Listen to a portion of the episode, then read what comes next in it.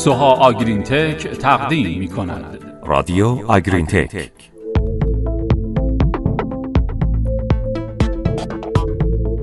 به نام خدا. سلام. حالتون چطوره؟ با رادیو آگرین تک از گروه علمی کشاورزی محسنیان و پادکست سی و نهم همراه باشید. سلام روزگار بر وفق مراد. امروز و در این پادکست قراره درباره عوامل موثر بر میزان نیاز گاوهای شیری به فیبر فیزیکی موثر و نحوه ارزیابی جداسازی خوراک با هم صحبت کنیم. لطفا در ادامه همراه باشید.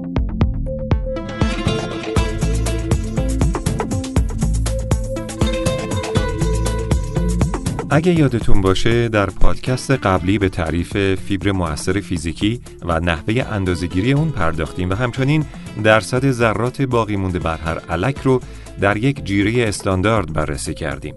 و اما این پادکست و عوامل مؤثر بر نیاز گاوهای شیری به فیبر مؤثر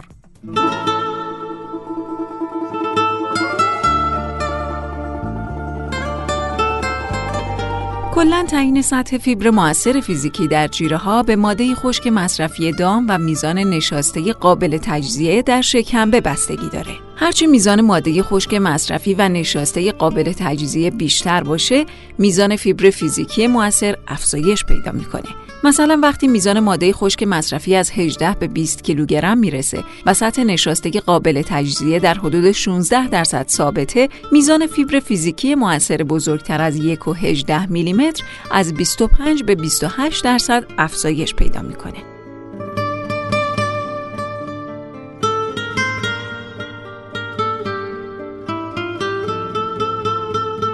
اما زبلی و همکارانش در سال 2008 گفتند که اگر فیبر فیزیکی مؤثر بزرگتر از 1.18 میلیمتر از 32 درصد بیشتر بشه باعث کاهش مصرف خوراک میشه. همونطور که در پادکست قبلی گفتیم فیبر فیزیکی بزرگتر از 1.18 چندان در تحریک نشخار موثر نیست و اندازگیری نشاسته قابل تجزیه در شکمبه دشواره به همین دلیل سعی شد تا از فیبر موثر بزرگتر از 8 میلیمتر و سطح کلی نشاسته جیره در ارزیابی تاثیرگذاری فیزیکی اون در حفظ پیهاش شکمبه استفاده بشه.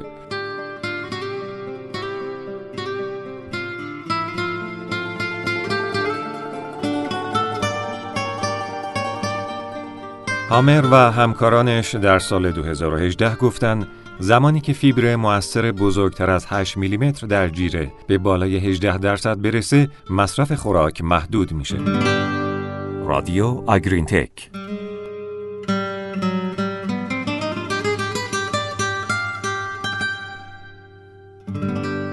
با توجه به اینکه مصرف خوراک برای تولید شیر ضروریه برای جلوگیری از کاهش مصرف خوراک باید سطح نشاسته جیره کنترل بشه به عنوان یک دستورالعمل کلی در گاوهایی که بیشتر از 22 تا 24 کیلوگرم در روز ماده خشک مصرفی دارند نباید سطح نشاسته جیره بیشتر از 18 درصد باشه. با توجه به اینکه سطح قلات در جیره های گاوهای پرتولید در ایران بالاست و بیشتر قلات هم آسیاب ریز میشن میشه گفت رسیدن به تعادل مناسب فیبر مؤثر فیزیکی و نشاسته قابل هضم در شکمبه برای حفظ ماده خشک مصرفی و جلوگیری از اسیدوز تحت حاد خیلی سخته. همونطور که در پادکست های قبلی شنیدید میزان نشاسته قابل هضم در شکمبه در بین قلات مختلف کاملا متفاوته. برای مثال این فاکتور در ذرت و سرگم تقریبا 30 درصد از جو و گندم کمتره. بنابراین استفاده از قلات با قابلیت هضم شکمبه کمتر یک گزینه مناسب برای جلوگیری از اسیدوز تحت حاد خصوصا در گاوهای اوایل زایشه.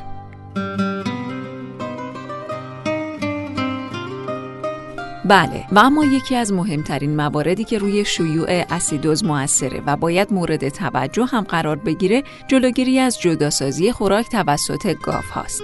برای محاسبه جداسازی اول باید جیره ریخته شده در آخر رو توسط علک های پنسیلوانیا ارزیابی کنید. در اولین قدم سعی کنید میزان ذرات باقی مونده بر هر علک با میزان استاندارد مقایسه شه.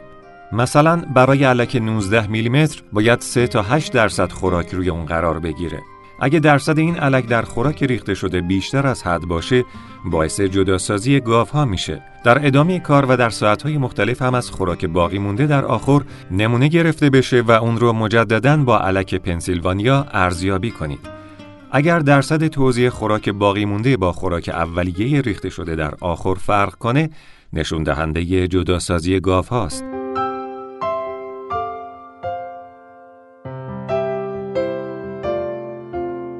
مثلا اگه ذرات باقی مونده بر علک 19 میلیمتر در خوراک اولیه 8 درصد باشه و در خوراک دو ساعت بعد به 15 درصد برسه نشون میده که گاف ها بر علیه این علک انتخابی داشتند و اون رو کمتر خوردند. حالا اگه مثلا ذرات باقی مونده بر علک یک ممیز 18 میلیمتر در خوراک اولیه 40 درصد باشه و در خوراک دو ساعت بعد به 30 درصد برسه نشون میده که گاف ها به نفع این علک جداسازی کردن و از اون بیشتر خوردن.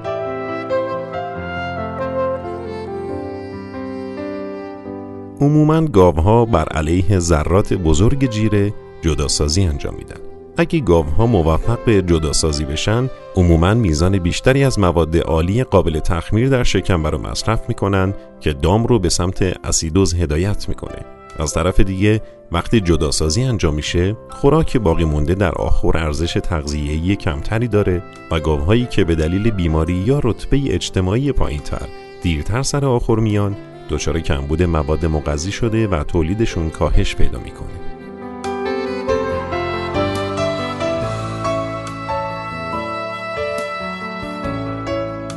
علاوه بر فرموله کردن جیره با میزان بهینه فیبر مؤثر فیزیکی و نشاسته قابل هضم در جیره زبلی و هامر در سال 2016 گزارش کردند که تهیه فضای کافی آخر جلوگیری از تنش و تهیه جیره یک نواخت برای جلوگیری از جداسازی دامها و افزایش تعداد دفعات خوراک ریزی از مواردی که باعث تشویق دامها به مصرف خوراک در وعده های کوچیکتر میشه.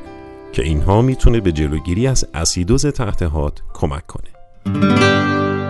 نتیجه کلی این که ماده خشک مصرفی و سطح نشاسته جیره از عوامل مؤثر بر میزان نیاز دام به فیبر مؤثر فیزیکیه. با توجه به میزان مصرف خوراک گاوهای پرتولید و سطح نشاسته در جیره های رایج در ایران به نظر می‌رسه که رسیدن به سطح مناسب فیبر مؤثر برای جلوگیری از اسیدوز ناممکن باشه. همینطور روش اندازهگیری جداسازی خوراک توسط دامها یه روش مناسب برای ارزیابی مدیریت تغذیه است. و اما بریم سراغ نکات کلیدی پادکست این هفتمون. افزایش سطح فیبر موثر بزرگتر از 1.18 و 8 میلیمتر به بیشتر از 32 و 18 درصد باعث کاهش مصرف خوراک میشه. همینطور سطح نشاسته جیره و میزان خوراک مصرفی تاثیر زیادی در نیاز دامها به فیبر موثر دارند. و جداسازی خوراک توسط ها یکی از عوامل مؤثر در بروز اسیدوزه و با استفاده از علک های پنسیلوانیا می‌تونیم میزان جداسازی خوراک رو اندازه گیری کنیم.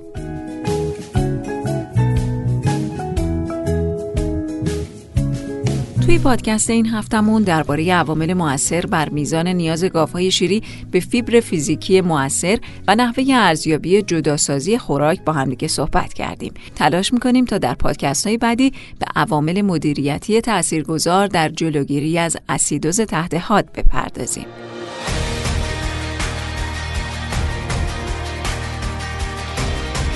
بله این هم پادکست هفته سی و نهم شرکت سوها آگرین تک تا شنبه بعد خدا نگهدارتون. رادیو آگرین تک براتون کلی آرزوی خوب داره. خدا نگهدار.